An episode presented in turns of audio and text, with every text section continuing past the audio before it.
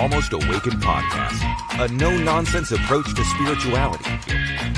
Here we dive deep into the wisdom traditions while acknowledging insightful breakthroughs in science, psychology, and human development. Our goal is to explore the good life and the very best of spirituality. No nonsense required. Check us out at almostawakened.org, where you can check out past episodes, make a donation, email us a question or comment, or find out more about the resources we shared. And now, today's podcast episode. Last week we talked about myth and the power of myth and how myth gets created.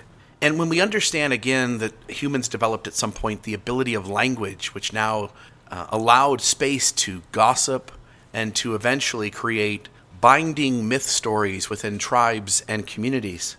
One of the myth stories that we still hang on to is the Adam and Eve Christian Judeo biblical creation story. And this story to me is quite interesting, and I, I want to point out some similarities it has to other stories that are, at least to some degree, science uh, based. Um, at least, at least the evidence pointing to it is derived from anthropology and social sociology, and at least the theory is hinged on, to some degree, what we know about human evolution. And when we look at the Adam and Eve story, let's uh, let's recount it a little bit so that we have something to kind of base this conversation on. God creates the world, and He creates the various things on it. And as He does so, eventually He places animals on this planet, and then He creates man and woman. Man is named Adam and Adam then names the woman Eve. They are in this garden. They are naive. They are unaware. They don't know the difference between good and evil. They only know the rules that have been set for them. And those rules are that they are not to partake of the tree, the fruit of the tree of knowledge of good and evil.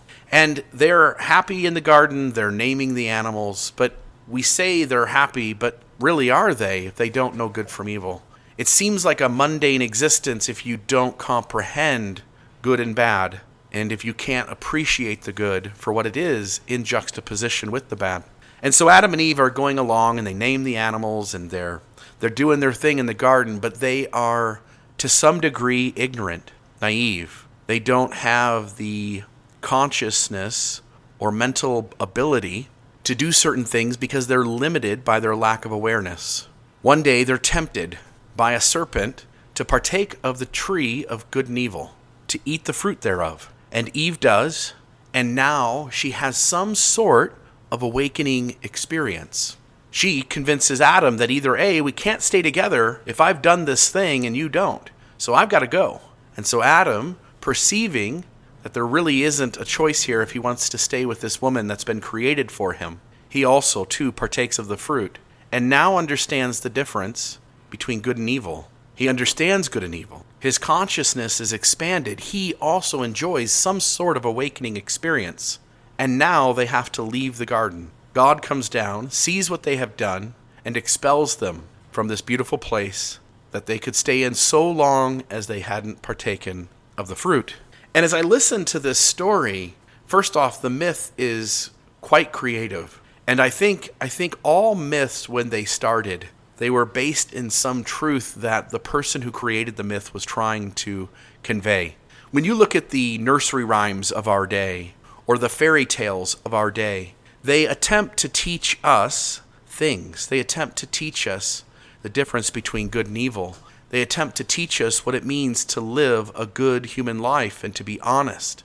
They teaches us what happens to people who make bad choices over and over again. It teaches us that sometimes bad things happen to good people, but that good generally prevails in the end. Whether that's actually true, whether good prevails in the end or not, us humans need stories of positive happening among the chaos and the bad so that we can have hope, so that we can think things are going to get better, so that we can assume there's a brighter day ahead in the midst of bad news, in the midst of dealing with an ailing loved one who is getting worse, in the midst of tragic accidents, in the midst of loss of children at birth and parents to old age, we need hope of things to come that are better than what they are in this moment.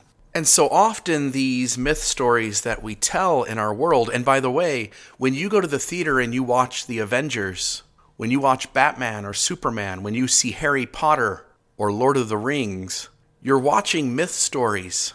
And we have just created new mediums by which that we humans within our tribes share these stories with each other. And so people often wonder what would happen if religion went by the wayside.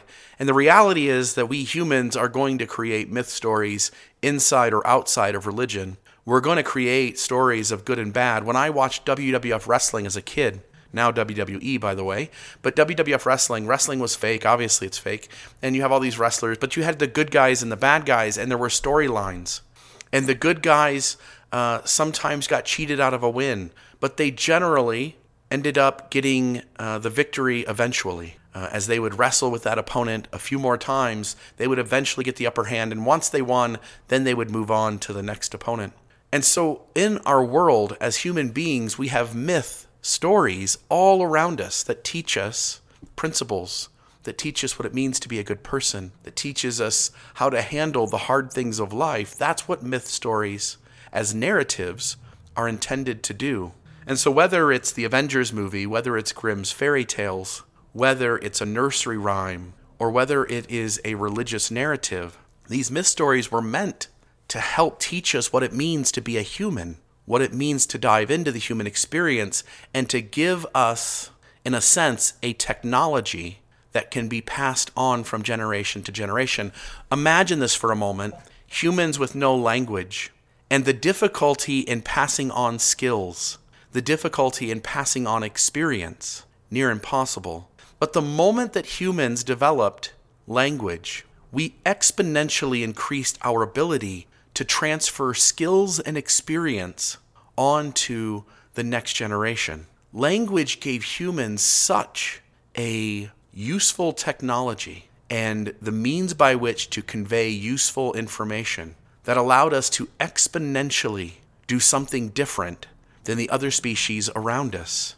And as I think about the Adam and Eve narrative in the Garden of Eden, it reminded me of another story that is, uh, again, more science based, I think. And what I'm referring to is Terence McKenna's theory called the stoned ape theory. And the idea was that whatever we humans were, and we certainly weren't human hundreds of thousands of years ago, as we and the other primates share this common ancestor, we don't quite have consciousness. We are an animal to the most serious understanding of that word. Whatever we were, we looked somewhat human. We walked on two legs. We had some of the features of a human, of a Homo sapien. But we were not human. We were animal. We didn't have language. We made noises. We chased down food, and we had no way to convey essentially just about anything. And Terence McKenna uh, offered a theory that the idea that whatever we were in that moment, we came upon conscious altering drugs. Use magic mushrooms for an example, but there are others out there, such as ayahuasca, peyote, and others. And whatever we were, that we encountered these conscious altering substances.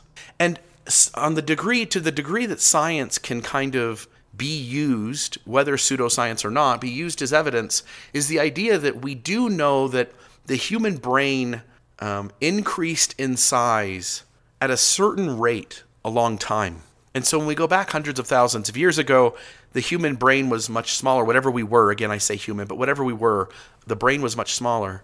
And over the course of, of you know, 200,000 years, the the human brain got bigger and there is a point later on where it does get a little smaller again but we're ignoring that here for this moment as the brain got bigger there's a certain period of time where we can pinpoint in science that the brain grew at a much faster rate exponentially faster than the time before or after. And Terence McKenna posits, posits that as whatever we were, we came upon these conscious altering substances, and, and as we took those, we suddenly realized that we could see the world differently.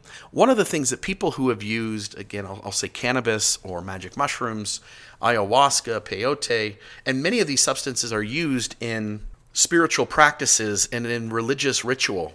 And, and these substances help the community of users have a mystical experience. And each user has their own mystical experience. Uh, there is a YouTube video which I will I will share in the resource notes for this, and it goes into detail about uh, how something such as ayahuasca, how that is used, and and the kinds of experiences that people have from it. And when when a group of people are able to have dynamic individual experiences, and then be able to come back from those and be able to share their experience with their community. And it's not just crazy stuff, it's not just being eaten by a dragon and flying above the trees across the planet, but these substances also tend to lend to their users opportunities for insight, opportunities to think new thoughts, opportunities to see the world in a different way. And Terence McKenna posits that as our ancient ancestors came across these substances, it dramatically increased their learning experience and the ability to convey different versions of reality and different truths that are learned under the influence of these substances. Now, when I was in high school, I used um, cannabis quite a bit and I used LSD a few times. And I have to tell you, when I used LSD, it was a dramatic experience and the world was different to me. And even as a kid who was trying to use it recreationally, I was aptly aware that I could enjoy a unique experience under the influence of this substance and and that it woke me up to something even if only minor. And I remember being on cannabis as a teenager in high school, and I remember the world slowing down and I remember looking at people and being able to observe other humans in the midst of the human experience, interacting with each other, and to see those interactions from a much further back, like a 20,000 foot view. And it was fascinating to, under that, uh, the influence of that substance, to sit and watch people and to take in what they were doing and how they were communicating and what they were doing to try to fit in and what they were doing to try to set themselves apart and and these dialogues that have these almost ritualistic um, patterns to them and how we talk in a group of friends and how that long that conversation goes and when that conversation starts to hit its end and how in a group of three or four people one person then breaks away and goes to another group and somewhere else in the room someone breaks away and comes into the group where that person just left. And now a whole set of new conversations occur. It was interesting to watch and to see how us humans do this human thing and so, if you can imagine for a moment partaking in a conscious altering drug for the first time, our ancient ancestors in the, the variation of experiences that they would have and what they could learn from those experiences about themselves and about each other. And I think if we if we understand these things as tools, we begin to sense the kinds of insights that people can have while on them. I read about a year ago. I read Michael Pollan's book, How to Change Your Mind. Michael Pollan is a foodie. He's a he's a, a food guy, and he's done lots of work in the food industry. And suddenly, he gets this point where he takes up an interest in psychedelics, and his interest takes him to start writing a book on psychedelics. And he studies out um, a plethora of psychedelics, and he describes them in terms, like in scientific terms, like here's what they're made of, here's what the active uh, chemicals are, the active substances are, here's what they cause. And then by the end of the book, he is trying some of these things and sharing his personal experience. So I can't say enough, please read Michael Pollan's How to Change Your Mind. And in that book, essentially for the modern day reader, says, like, hey, I know we grew up with a story that certain drugs are bad, and by the way, certain drugs are bad. We grew up with a story that these substances were deeply harmful. And what Michael Pollan has suggested, and what the science today is pointing at, is that some of these substances that were considered useless and dangerous are anything but. Magic mushrooms have been legalized in Colorado, cannabis halfway across the country, and and more yet to come, right? There have been studies done with MDMA, which is also known as Molly or ecstasy, where they took soldiers with PTSD put them through three therapeutic sessions with MDMA. They would take the MDMA, they would sit for a couple of hours with a therapist, and work through their stuff. What we know about PTSD outside of this uh, this research is that you can't get rid of PTSD. You can minimize it. You can get you can make it a little softer, and you can give somebody the tools and strategies and resources to be able to cope. And when the PTSD comes on, to be able to move it uh, away or to put it down for a little while. But you can't get rid of it. And what they found through this research with MDMA was that after three therapeutic sessions with Molly, 76% of the soldiers with PTSD reported and indicated that they had no PTSD remaining. That's mind blowing. And these are Schedule 1 drugs. And to be a Schedule 1 drug, you have to be both dangerous and have no positive use. And the research is now showing that we in the 40s, 50s, 60s got insanely crazy as a government and as a world in saying these substances are bad. And why did we do that? It's because when people take mind altering, conscious altering substances, they see the world in new ways and they begin to think about how this world could have been built. You see, as you look around, this world is built with tons of arbitrary constructs. There are arbitrary constructs all around you. The speed limit on your way to work today was an arbitrary construct. The kinds of clothes that we see as acceptable are arbitrary constructs. The words that we use, the labels we apply, the guidelines, the etiquette, the right and wrong, all of it arbitrary constructs.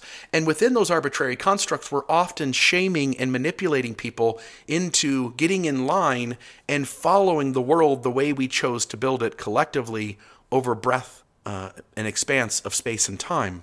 And once you realize the world didn't have to be built this way, once you realize we could have designed a different world, it could have different rules. When we met each other and we saw differences and we and we drew divisions, we instead could have saw each other as human and we could have drawn alliances and made each other just us, just human.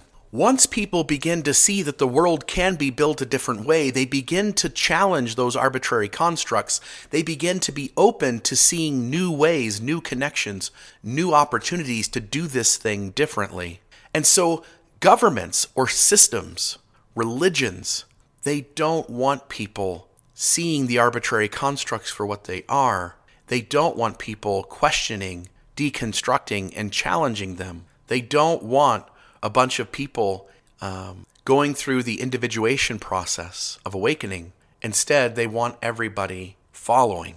Because even America, while we say it's built on the freedom of the individual, the reality is, and you can see it right now during COVID 19, that the individual health of any one person doesn't matter. What's important is that the system goes on once you see how fragile the system is, the system has to perpetuate itself at all expenses, and all systems do. And while systems some um, are born and some die, systems are always trying to perpetuate themselves, and the leaders within them to perpetuate them. And so when people see how fragile any system is, we recognize that the viability of the system trumps the health of any one individual.